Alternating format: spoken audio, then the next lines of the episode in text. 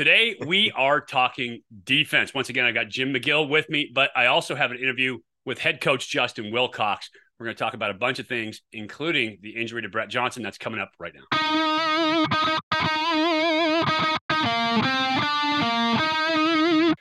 Hey, everybody. Welcome to Bear Insider, Ultimate Insider Podcast. I am Mike Pawlowski, Hall of Fame Cal quarterback. And today we're talking about defense because what's more natural for a quarterback to be talking about than defense? But the Bears have something going this year. I think they got some talent across the board. We're going to defense with Jim McGill. Later on in the podcast, I'll be talking to Coach Wilcox. We're going to talk about a bunch of new faces, a bunch of guys that he has high expectations for, and also about how the injury to Brett Johnson affects the team. That's coming up. But right now, let's bring Jim in. Jim, welcome back to the podcast. Let's talk defense. You've been watching them all spring, all summer, as we talked about. Tell me what you think this defense is going to look like now. And obviously, you know, the elephant in the room is Brett Johnson, the best player on the team, getting injured. I expect a good defense this year. Obviously, um, Brett's absence is going to be deeply felt on the defense. He's a dominating player that you have to have oftentimes two players account for him because he's so strong. Um, they did have a, a, top three defense last season without him, so they have something to compare it to.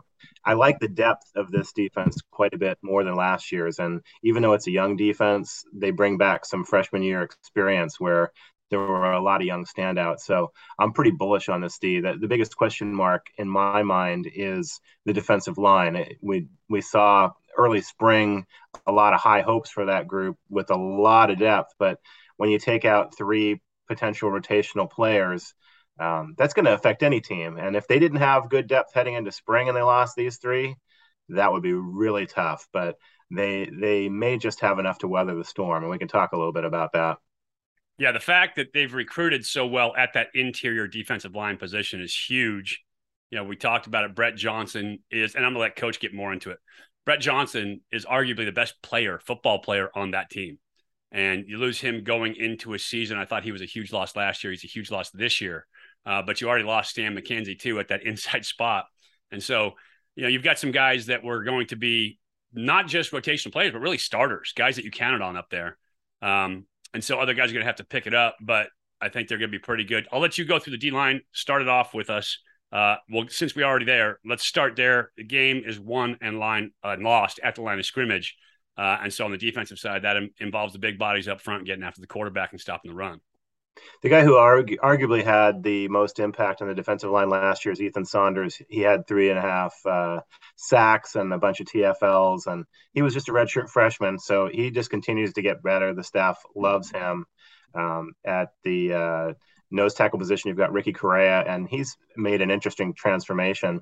He was a, one of those rare guys that could play at a really high weight at 355 last year, but still be quick, a sideline to sideline guy. That's very, very unusual. But the strength and conditioning staff challenged him to maximize his physical potential. So he lost another 20 pounds and he doesn't even look like the same guy. I mean, he, he looks so much leaner. And to be lean at 335 that's like some kind of magic trick. I don't know how in the world he does that but he, he's moving even better. So he's looking good up the middle. And then on the other side you've got jaden roberts. He's a guy that was a flex guy last year that played both inside and outside. Um, i think they want to see consistent effort out of him all year but he's one of the strongest guys on the team. The offensive lineman will tell you that. Uh, if they get consistent effort out of him he's a guy that can can cause some damage in there too.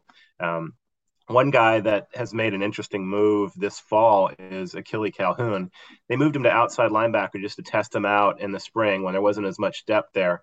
And uh, now that they got a little more thin on the defensive line, they moved him back to defensive end in the start of fall camp. But he's another guy that uh, has come in a lot leaner and stronger and quicker. And it look like looks like the light has come on for him after kind of a sluggish spring. So I expect him to be a, a key backup too. Um, overall, you'd like to see a little bit more depth there. And when you lose two starters or, or McKenzie and Correia, was, they were kind of 1A and 1B, and then a depth guy um, like Wilkins, obviously you can't rotate as much as you would have liked to have, but there still is a lot of talent there. So the, the hope is that they can weather that storm.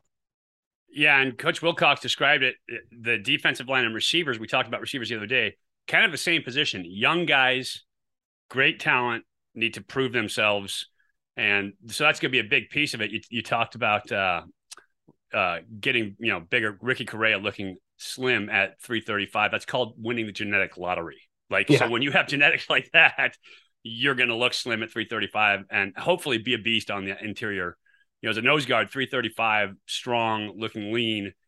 Uh, you should be able to control at least both A gaps. You know, be there and and and be solid in at least one and leave the other A gap to a linebacker. Roberts is one of those guys who plays hot the way coach described him. He will go. He'll give you three, four great snaps in a row and then kind of settle in. He'll be gassed. And so they need to find a way to temper that, to manage that. And he needs to find a way to be able to play at that high level every single snap. I agree with you there. On the outside, Saunders really kind of showed up towards the middle and the end of the season uh, and started making plays. I remember calling his name a lot on the radio. And so he's a guy that needs to take that mantle now. So between he and Correia, they need to take that mantle. And then Roberts needs to be that big play guy.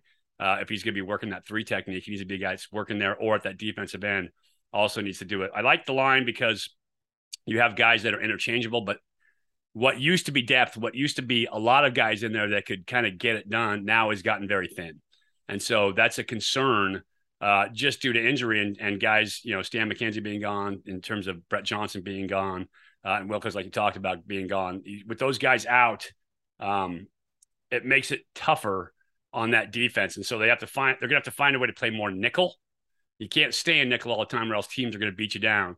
But you have to find a way to play more nickel, which means you only have two of those interior linemen on the field and you have more outside backers, more backers on the field, a position that the Bears are deep at. Uh, but if you do that and you can find a way to manage it with personnel, I think they have the potential to be pretty good on that interior line. Yeah, that's the saving grace. They do play a lot of uh, nickel formation where they've got those two linemen, but when you've got big outside linebackers that are lining up like Xavier Carlton and Odua Isabor and some of those guys, you know, they're they're 275, 260 strong, quick, fast twitch guys that can provide you a lot of rush. So they they're they're guys that could naturally play defensive end without stretching things. So that helps a lot with that too. Yeah, and Isabor actually moved from a DN spot, you know, at UCLA, kind of up to a stand-up guy back and forth, and so playing that outside linebacker spot now for him, at least as a rush guy, it's a natural position for him. He's probably, in terms of outside backers, the most versatile, most talent for versatility. If you if you get what I'm saying, uh, I don't want to say he's the most athletic because there's some athletic dudes in that group, but he's the he has great talent to do it all, to rush the passer and to be a guy who can take up space and drop into coverage as well. And so I think uh, that outside linebacker spot are guys who either played at other schools uh, in Isabor or guys who have kind of played and yet to fully emerge because Cal had Cam Goode for a long time at that position. Uh, last year, Marcus Bimage came in at that position and played extremely well from Texas. And so that outside linebacker spot, you may see a few of the inside guys moving out to that outside spot from time to time as well. If they get into more passing situations, if they get into more situations where they need to play maybe a little man coverage on tight ends uh, versus running backs, that kind of thing, a little versatility because they are so deep at that inside linebacker position. Yeah, the that uh, that position versatility you see it throughout that defense. You you have a lot of guys that could play nickel or a corner, safety or nickel or safety or corner, inside outside, and uh, that gives them maximum flexibility to be able to to design their defense around their weekly opponents. And I, I think the coaches really appreciate that flexibility. It just allows them to do a lot of things that they're not locked into with this defense. Yeah, especially with what they do on defense, right? That that nickel two five defense is really interesting to look at to watch uh, as an analyst as a quarterback. I appreciate it because it's tough to read. The way that they move line the way that they make offensive lines kind of use up bodies uh, pointlessly use up bodies by showing them you know a four man side to one side getting the slide and then looping guys back in. Uh, i think they do a really nice job of creating pressures that way. And so I don't think pressure is going to be all on the defensive tackles inside. I don't think it's all going to be on defensive ends. I think scheme is going to be a big part of it. And that inside linebacker group uh, allows them to do that with scheme. I'll kick off on the linebacker since I keep talking about it. I think uh, adding Sirmon this year, excuse me, is a huge addition. He was such a performer at Washington, such a consistent down in, down out guy uh, for Washington that I think having him back there really stabilizes that group. I think some of the young inside linebackers last year, Nate Rutchena, in particularly a Danville product, who really showed up, made plays, and kind of grew into the position. I think he's going to do a nice job at that inside linebacker position. One guy, and I said I was going to talk about guys that were injured last year that are really going to add depth or add to the team.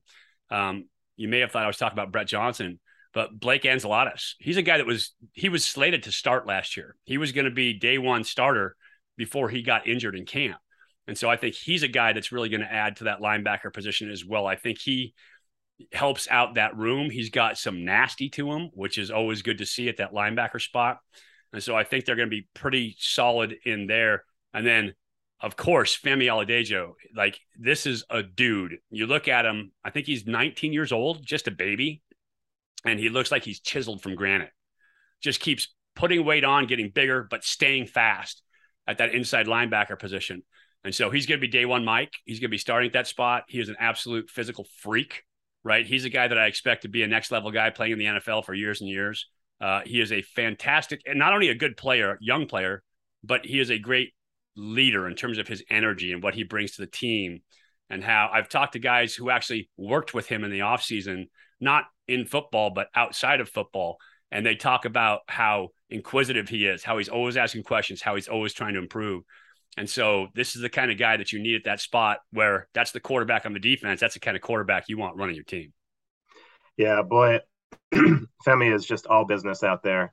He he is so dialed in, both on the field and off the field. The coaches almost have to chase him out of their offices. He's he's just he wants to see film all the time. He wants to talk about how he can get better.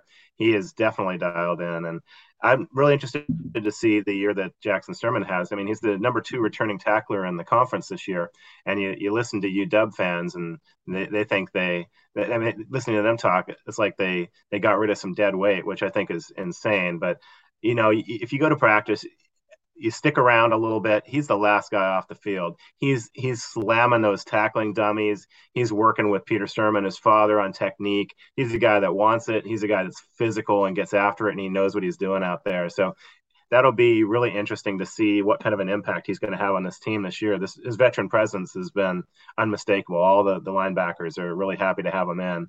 And yeah, I do love the those backups. Nate man, he came in last year. I think he played in six or seven games and he had three interceptions. He was second in the conference as a linebacker in six or seven games. Insane. His ball skills are great, being that he was a former receiver and occasionally lined up in a flex sort of tight end type of situation. Um, that's and, exactly right. So I actually, so in high school, when he was a true freshman, I actually coached him on the JV team at Mar Vista, and so he, he's just a really good football player, really smart kid, great kid, um, and and a guy who, like you said, fantastic ball skills for a linebacker. Yeah, and uh, I you talked about uh, Blake Antzoulatos. He's a real interesting case. He was just a, a dynamo in high school, um, just a guy that was all over the field, the kind of dog that you want to have on your defense. But he was undersized, and he, he came to Cal, and and he just didn't have the size to to be an impact player. And then he got hurt especially last year with the ACL. And it's great to see him back, and he's he's put on good weight. I think he's around two two forty or so right now, and moving really well. So he's a guy that's going to be able to spell those starters and and uh, keep the aggression going and uh, a sideline to sideline tackle guy. And I even like their their third string. I mean, Trey Pastor is a guy that had some real nice impact last year as a, a redshirt freshman, and and uh, a guy that's really interesting that moved up is uh, Ryan Puskis. He's somebody that was buried on the depth chart early on. A lot of it was because of injuries, and some of it was because of size. Um, he's bigger now, he's stronger and faster and healthier. And you look up and you're like, who's this guy that just made that play? I don't recognize that number, but it's Puskis. So he, he played his way into the, the rotation in the third string. And normally, third string wouldn't see a lot of time, but this defense rotates a lot. So you'll see him out there in certain situations too. Yeah, and then again, so uh, uh, it's just a multiple defense, right? They used to talk about the West Coast; they'll give you a ton of personnel groups.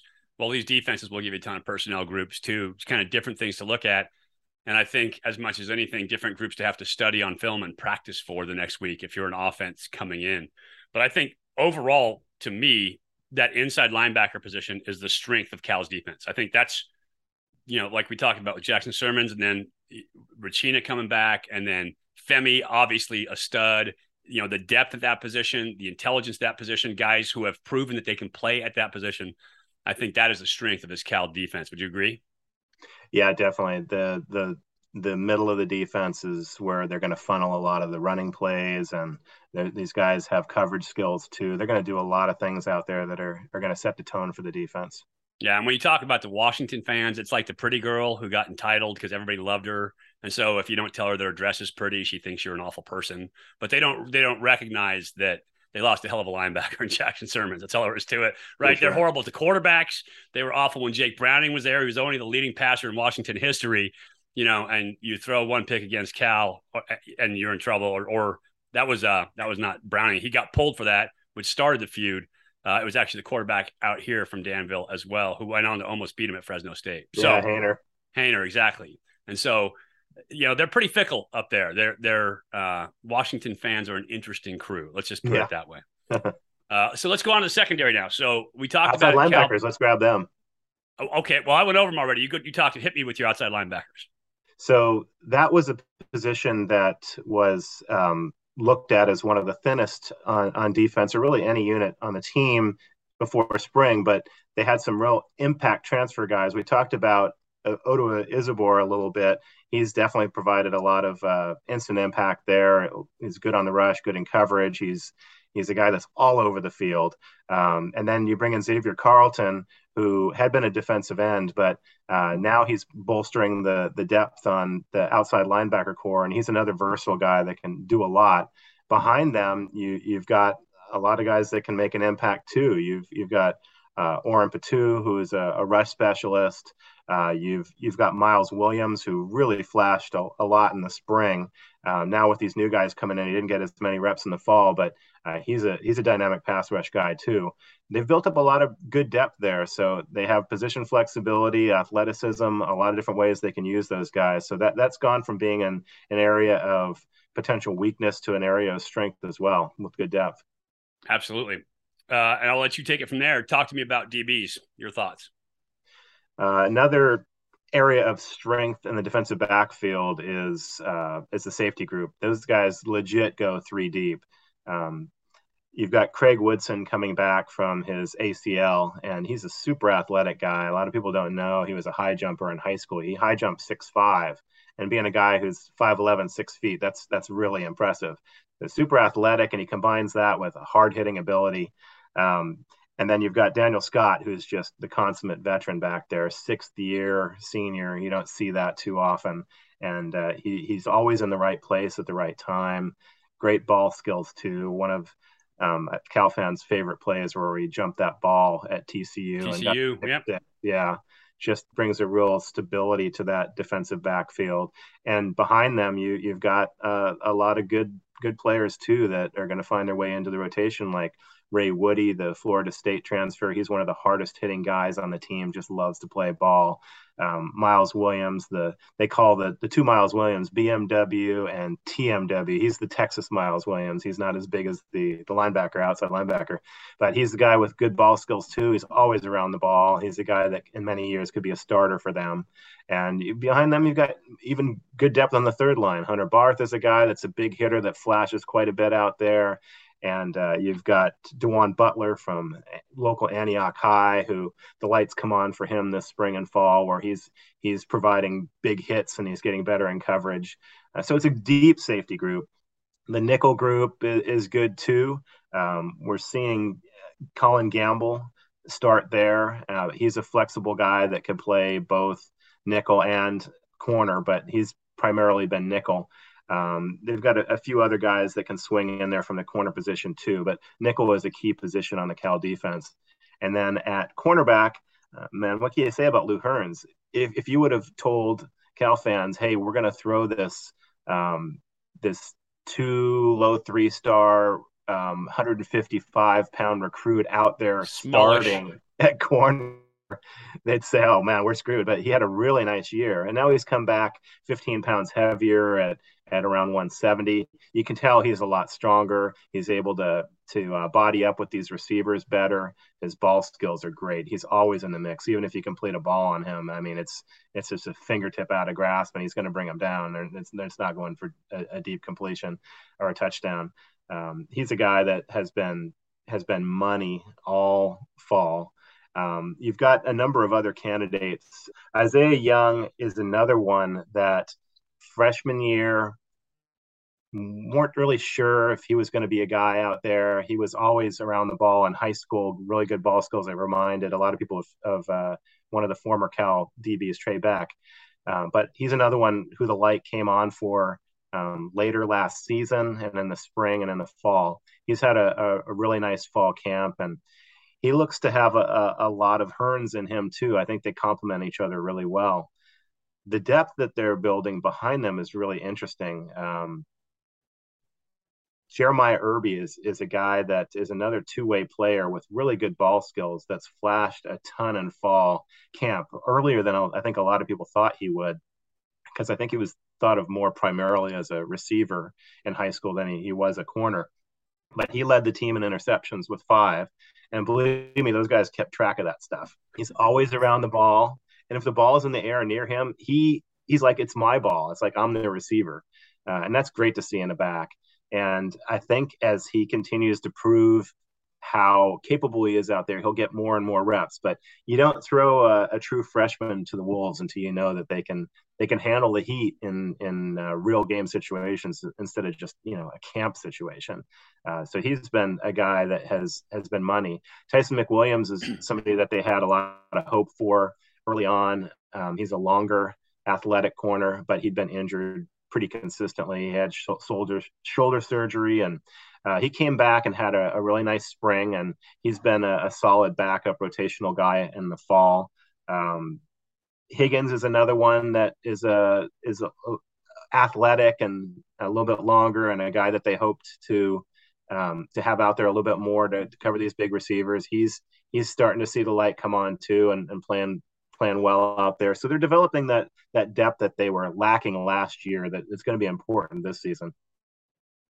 Wow, you went deep on DBs. Like you got all of them and their families in there. So that was pretty solid. I think yeah. when Cal's defense is great, their safeties are great. They'll they'll they've had a position when you've had a lockdown guy, you know, at that corner position.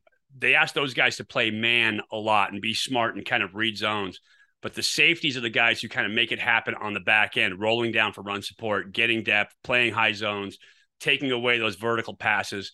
And so having great safeties is super important in this defense because they have to communicate a lot. And, and with that communication, they have to make plays, they have to make checks in terms of rotation and get everybody in the right position. And so I think this year actually really stands to be a great year for Cal safeties. I love Daniel Scott as a football player.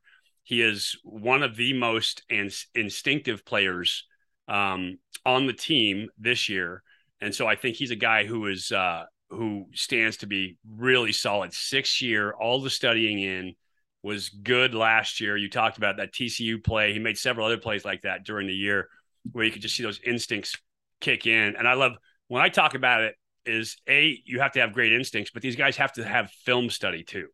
And so when you see somebody make a play like Scott did at TCU, it's because of his film study and his instincts combined with his prep are what make him great. So I love to see that out of a football player. I think Daniel Scott's going to be awesome out there.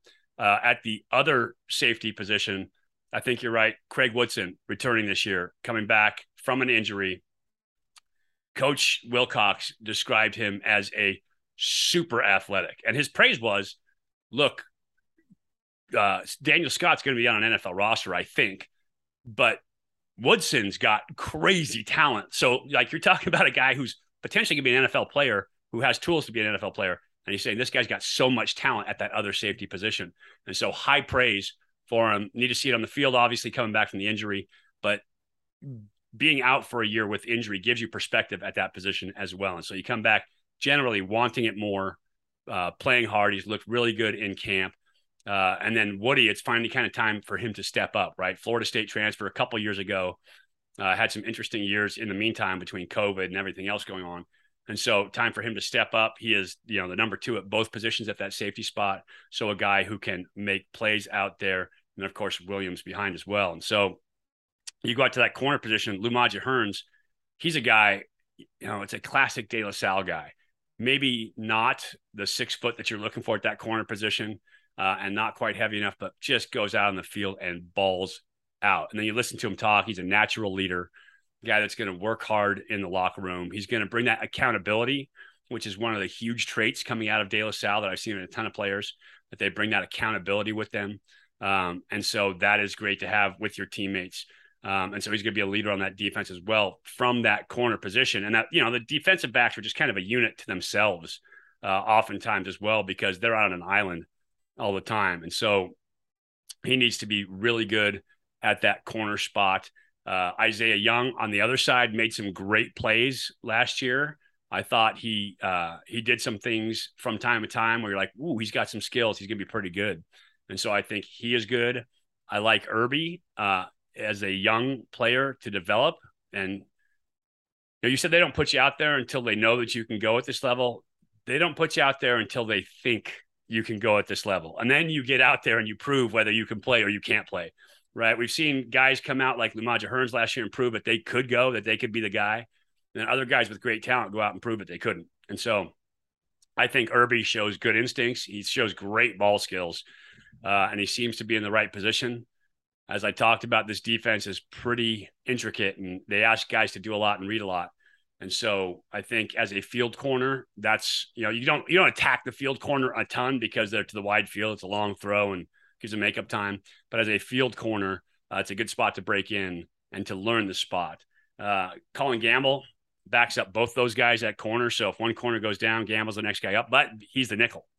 And so that nickel position, uh, huge in terms of being smart. I, I consider that nickel in with the safety group, right? Those guys making checks, attacking run, being part of that whole run support, uh, and then being able to play man. I would say for me, without a doubt, that nickel position is the toughest in the game to play because you are generally playing off. Your receiver has a two way go. You're generally going against a skill guy or a tight end who's not a great matchup for you. Uh, and so it is a tough spot to play and to be great. And so I think uh, Colin Gamble locking that down. They're having they have a lot of faith in him. They expect him to play well, but that's going to be a super important position for the Bears on defense as well. Definitely. So that's it. That's it for the defense. Talk about special teams a little bit here, Jim, and then we'll get to the interview with Coach Wilcox. The special teams went from being a major liability in 2020 to you know, fairly reliable in uh, 2021 after a little bit of an uneven start. Longhetto um, was one of the leaders in field goal accuracy, and he made all his PATs. He he's come back in the spring and fall with a much stronger leg. It got better last year, and it's continued to get better this year. He gets con- continued loft on all of his kicks, and his accuracy has been really good. He's been money all spring and fall, and pushing him is uh, a true freshman walk on uh, Michael Luckhurst mix yeah. son. And man, does he have a booming leg. He, he, Longhetto's been hitting from distance. I mean, he had a 55 yarder that cleared the crossbar by five yards. Um, I'm not sure if Luckhurst has quite that range, but his kicks, they go over the top of the uprights, which you don't see that often, maybe from really short, but not, not from 45 big leg. He's uh, just working a little bit on his consistency. He's not quite as consistent as Longhetto is right now, but um, I think they provide a good one-two punch if if you have any issues with Longhetto's health or consistency or anything. You got a guy in the background that's ready to go. Uh, Jamieson Sheahan is uh, someone that you'd like to see a little bit more consistency on depth of his kicks and height on his kicks. Uh, we don't see the the punters enough to know how much progress they've made in spring and fall. They do a lot of their work over on Maxwell when we're over in Memorial, but they brought in a, uh, preferred walk-on punter from Australia, another Aussie to follow him, Ethan Baxter, and from what I've seen of him, he has a, a really big leg too. So I think that they've they've got some some real talent waiting in the wings there. I'd like the way that the special teams has been um, rearranged this year they uh, they do it by committee now. Charlie is not the special teams coach anymore. They don't have a special teams coach. So Angus McClure works uh, on the place kicking. Uh, and then each of the other coaches have individual responsibilities with the various units, and they're able to fine tune and drill down on some skill sets that kind of get lost in the mix sometimes if you've got just mainly just one guy out there coaching them. So it's interesting to see them break down different elements of the the punt team and the kick team and the coverage teams and everything that they're they're doing out there in, in more minute detail. And I think you're going to see that pay off. Plus they've got a lot more athleticism out there. They've got some really fast gunners and guys that are getting down the field quickly that um, you know, before they they had a lot of scrappy guys, bottom of the roster guys out there that might not see any action anywhere else besides special teams. And they've got some some really good athletes out there right now. I think it's going to be a really interesting year to watch this group. Absolutely, and it's a team that believes in playing their athletes on special teams. Right, some teams try to put their second guys in and get you know other guys reps. This team believes in playing their athletes if their athletes are the guys that can make the plays out there on special teams. So it would be good to have you know the twos and, and the other guys go down and run and make plays, and that's oftentimes where you make a name for yourself. But if you need that athlete, those are the guys that are going to run down for this team. Uh, I agree with you on Longhetto. I think he's done a nice job, kind of locked down that kicking position. I think the coaches would like to have a kickoff and PAT guy be separate guys right? Because a kickoff, big booming kick, got to kind of rip through it. Um, and then PAT and field goal, you want to be consistent. And so it's a different swing for you when you do that. The one thing about kicker is it's just like being a golfer. Like you have so much time in between doing what you do for every stroke that you need to be kind of dialed in and be able to grind. I got to play with Eddie Murphy, or uh, excuse me, Eddie Murray when I was down in Tampa. And I had come from kickers to that point, young kickers who were always kind of a little intense and worried and kind of freaked out about everything. Eddie Murray came out there as like a 247 year vet. Like he was, he was like had been playing for 16 years, I think, at that point. And we were doing our pregame field goal practice, and Sam called him out. Let's go, time to kick field goals. And Eddie's literally sitting over on a bench reading a newspaper. That's all he was doing, sitting there reading a newspaper. And Sam calls him up. He comes out and kicks. Boom, strokes the first one.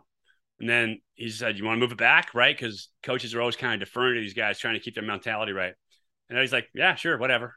And so they move it back 10 yards, hits it again. He goes, You want to move it back? He goes, Whatever. I don't care. Like, as long as Sam wanted to keep moving it back, Eddie was just going to keep stroking him through because it was just that consistency and the ability to grind and focus on your exact task at that moment.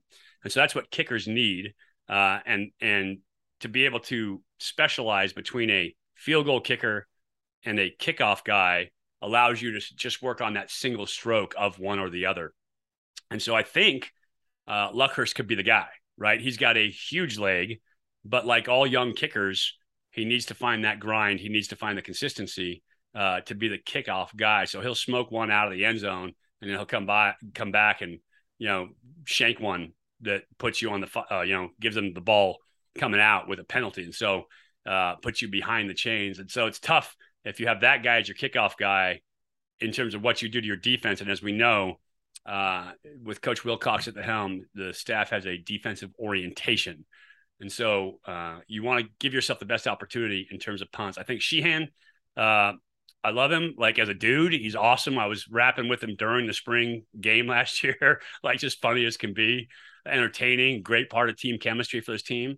Uh, I think that he could, uh, you know, have a great year this year. That rugby style, Aussie style punting, as you talked about, um, and then, uh, you know, in terms of new blood, you're gonna have to see if you get new blood at those positions. It's because a they want to separate it like kickoff and PAT, or B because somebody's not doing their job. And so, as long as those guys hold down their job, they're going to be fine, and special teams is going to be good. It's when a guy doesn't hold down his job that you start looking for answers, and that's when it can become a circus on special teams. Yeah, and then um, we've got returners too. A lot of dynamic athletes out there that they're rotating through. A lot of the receivers are yes. are uh, guys that are getting a lot of looks back there. Jeremiah Hunter's seeing a lot. Mavin Anderson, uh, Justin Baker, um, even Hearns. The guy's super elusive back there. Yeah. So they have a lot of different ways they can go, and all those guys are, are, are quick and athletic. So I think that can be a plus in the return game, both on punts and on kicks. Yeah, and I wouldn't be shocked at some point to see Jaydn Ott back there on kickoff return either. So like he's yeah. a guy that's just elusive in the field. He's young, right? He's true freshman coming in. but I think at some point in his career, he's going to be catching those deep balls, and he'll be a guy that will be electric out there. Yeah, and if there's any um, need to underscore how important place kickers are to to the the team, I mean, look back at your Citrus Bowl winning season when you guys went 10 and 2 without Doug Brien with those clutch kicks against Arizona and UCLA and just all the other things he did throughout the year. I mean, that could have been a team in a fringe bowl instead of a New Year's Day bowl. No so, doubt. And the funny part is, and I, I tell people this from time to time, is I don't think we actually converted a field goal during spring ball that year. wow. We came into that season like because we had just lost Robbie Keen, who was a great kicker. And so we came into that season, we're like, oh man, like this is going to be rough. And I'm sure he, he was kicking just fine away from team and all that, but we, I don't think we converted one in team. And I was the holder. So I was right there for it all. And then we got in the season and Doug was absolute money. And so you're right. Having a great kicker really makes a huge difference. So that does it. You've seen the defensive side of the ball, seen the offensive side of the ball. We've talked special teams. We're going to go to Coach Wilcox's interview right now. Joining us now, head coach Justin Wilcox. And one of those things about being a college football player, coach, is that you are working all off season in the weight room, in the film room, on the field, throwing with your teammates, doing everything you can to improve at your craft. And it all culminates in week one. It is week one of football season. Where is this team at? Oh, yeah. I mean, it's the game one, as you know, Mike. I mean, it is. Uh, been a long time since the guys got to play. And for a lot of them, really their first considerable action.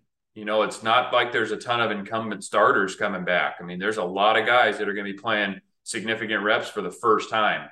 And so um, there'll be some butterflies, a lot of excitement. Um, we're aiming to play a perfect game. I don't know if that'll happen, you know, but uh, uh, the, uh, you know, that energy you can feel it. It's a tangible thing. And and when we go to meetings and practice, there's a buzz, and the guys are getting excited to play.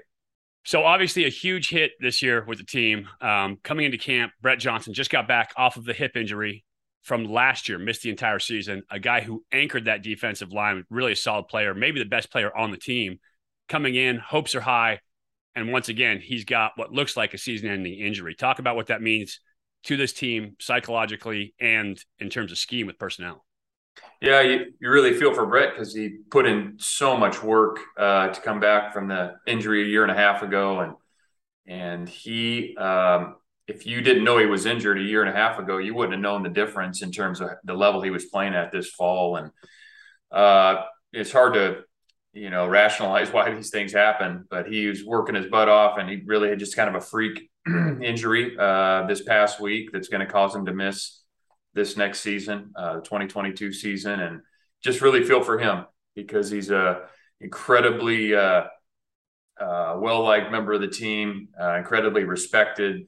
Uh, you know, the the player he is kind of speaks for itself. He's a he's a fantastic football player, a future NFL player, and uh, have him go down. It certainly we all hurt for him, and I don't know. You know, there's not one person that's going to necessarily pick up where Brett left off. It's going to be a number of guys that we're going to lean on, and we like the guys in that room. Um, is it ideal uh, losing Brett? No, of course not. But uh, you know, we'll support him through his rehabilitation. He will be back uh, a year from now, and in the meantime, um, these some of these other guys are going to get some more opportunities, and uh, they'll be, uh, I'm sure, excited to you know get their chance to go out and compete.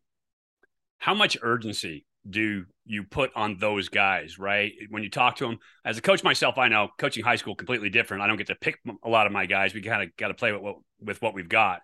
But when you have a kid that goes down who is a star player, how much urgency do you put on the guys behind him to kind of step up, fill that role eh, with that next man up mentality? Well, we try and create that urgency, you know, last January and in spring football and in summer workouts and in fall camp. And you really don't want it to take an injury to create urgency. And I don't think, you know, these guys have been working hard. And uh, now maybe their roles may increase because, you know, with, uh, with Brett being out and Derek Wilkins, who went down in spring, and Stanley McKenzie, who's not here this fall, there's some other guys that are going to have some more opportunities. But um, I don't, you know, we don't necessarily sit down with them and, and tell them, hey, now you got to start working hard. I mean, those guys have been working hard uh, since January, and now they're just going to have maybe more opportunities uh, to go out and play in a game than they potentially would have had Brett or those other guys not been uh, dinged up or gone. So um, we are looking forward to those guys continuing to, to improve. And as I mentioned, it's not going to be one guy that we sit there and say, "Hey, you need to pick up where Brett left off." I don't think that's fair to anybody. So uh, we're, you know, Andrew Browning's a hell of a coach, and he's going to get those guys ready to play.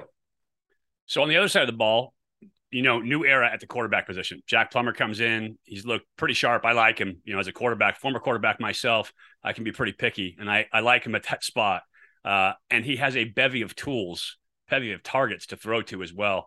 Talk about Jack Plummer, the offense. Kind of where do you think they are coming out of camp? Yep. Uh, so a lot of new faces, right? With uh, Jack starting with him, and he is a Jack's a talented passer, and he's a competitive guy. He's a strong leader. He's done a, a really, really nice job in a short amount of time here. He's very bright. Uh, football makes sense to him. He likes football. He studies it. So, uh, you know, along with that, we got some new faces uh, really at a lot of the skill positions, and you know, the receiver group, uh, J. Mike, Mavin, uh, Jeremiah, uh, you know, Monroe, who's done a really nice job as well. Uh, Mason Mangum's had a great camp. Tommy Christakos has made some really big plays. Uh, so a lot of, you know, kind of new faces that people maybe had not have seen, but I, uh, you know, they don't have a ton of experience, but they are talented. And uh, when you take those that group with the tight ends and Jermaine Terry, who's had a phenomenal offseason. Uh, Keleki Latu, Mojo's really improved. And then Damien, who has played, and Jaydn Ott, who's a new piece, who's going to get a significant action. Um, I think just a lot of new faces, but some very talented guys. And I think they're eager to go out and, you know, get their opportunity. They've been watching maybe from the sidelines for a year or more, and now it's their shot. And I think they're really eager to get out there and uh, make a statement, and uh, they love playing together, and and I'm excited to watch them. And so all of that hinges on the play of the offensive line, right? All of those guys, are skills guys, a specialist. We always talk about those guys because they're in front of the cameras, but literally the most important part of any team is the offensive and defensive line. That's where it all starts. That's where it kind of that's where you set the tone. Talk about the O line. A bunch of new faces, got some transfers coming in, got some guys that we know. Talk about that that group. Yeah. So the first group has really kind of solidified itself, especially uh, the kind of the left four. So you get, you know, Ben Coleman playing tackle. Brian Driscoll's had a very good camp. So has Ben. Uh, Sindo is man in the center spot. Matt Cindric. Spencer Lovell's really taken a, a leap in the second half of fall camp at right guard. Uh, and then at right tackle, you know, Brayden Rohme and, and TJ Session, who transferred in from uh, Montana State, are doing a really nice job. So we feel like those guys have some really good chemistry. Uh, the second half of camp, they've done a, a good job. Uh, ultimately, we got to go out and do it on game day when there's live bullets and things are changing, and it, you know, the uh, it's just it's different. You know, we all know that there's nothing like the game for any of these guys, and so uh, we like where they're headed, um, and we got to continue to develop the depth. You know, I think uh, Everett Johnson's got to continue to improve. One guy who's really had a good camp is uh, Siwape, who's a freshman from Reno, big, strong guy. Um, you know, Bashan Sweeney, Sweeney unfortunately has been dinged up, uh, hasn't practiced much this fall camp. We're hoping to get him back as soon as possible. We need him and Ender to continue to improve and shore up that the depth uh, at O line. And again, you never know when it's their turn. It takes one play. So yeah, and, and again, so important. We started with kind of the defensive line of Brett Johnson. Let's talk about the back end of the defense, right? You started on that side of the ball. Obviously, you're a head coach now, so it's all your baby, but defense is kind of where your background is. Talk about the defense and the improvement, I think, at linebacker. Last year coming in, linebacker was young, questionable. This year, you guys are solid at the linebacker spot. Yeah, um, the middle of the defense, you know, we again uh, losing Brett uh, stings, but we still like some of the, you know, the, the interior D line is a little bit like that receiver group. There's just a lot of young faces that have talent. They just haven't done it in a game yet. So, uh, you know, Ethan Saunders, Ricky Correia, Jaden Roberts, uh, Darius Long, Akili, Nate Burrell is a true freshman, going to get in the game. Uh, Gunner, who's been with us a long time. You know, we feel good about those guys. They're just not a ton of experience. And then the inside linebackers with Femi, uh, Jack Sirmon, Nate Rutchena, uh, Blake Antzoulatos, Trey Pastors, a lot of guys that can go in the game there. Uh, Moe Yosefa, Um, there's just a lot of good uh, good football players in that group. And then the outside linebackers, when you talk Braxten Croteau, um, you know, Odua, who came to us from UCLA, has done a really good job. Him and Xavier Carlton both. Uh, I there's going to be a rotation going. You're going to see Odua and Xavier. You're going to see Braxton, Miles Jernigan, who's had a really good camp. Um, excited about him as well. So uh, a lot more rotations probably going on in that front seven. And I'm, you know, we always talk about kind of chemistry stuff and other things as coach when I get on with you and talk about that rotations as a player. Right, I was a quarterback. I didn't want any rotations at my spot. Like I didn't want to miss a snap at all.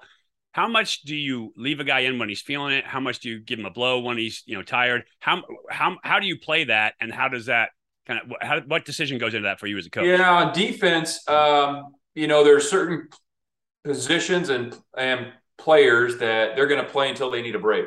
And then there's other that we will have, there's other spots where we have planned rotations. And uh, some of it's ability and performance, and some of it's pace of play, you know. And so some of these teams that run a lot of plays and uh, up tempo offense, if there's not a huge discrepancy between, you know, two players, then you're going to roll them because you want fresh bodies in there. Um, other times, your best guy is significantly better than the next, and he's going to play until he needs a break. Um, and so it just kind of depends, you know, and uh, especially at defensive line, uh, outside linebacker, uh, inside linebacker to a degree, you're going to see a pretty good rotation going. And it's, it's not one for one, you know, it might be a two to one or three to one rotation, but you'll see a rotation. And so and now let's talk about the back end of that defense. Defensive backs how are you feeling about your defensive backfield this year going in? Obviously, some, some guys in Scott coming back, Lu-Magia Hearns coming back, you know, really good football players back there. Talk about the other side, guys that are filling in as well. Yeah, I think Lou's had a good camp. Daniel, uh, same. I think these the other safeties have done a great job. Uh, Craig Woodson coming off of an injury, but not only Craig, but Miles and and Ray Woodie. I mean, I think all those guys can help us. They're uh, they played well in camp. Now they got to go do it in the game. Um, Colin Gamble had a really good camp playing nickel, and he can also play corner, but we're trying to really just focus on him playing nickel. And then, you know, Isaiah Young, uh, Tyson McWilliams.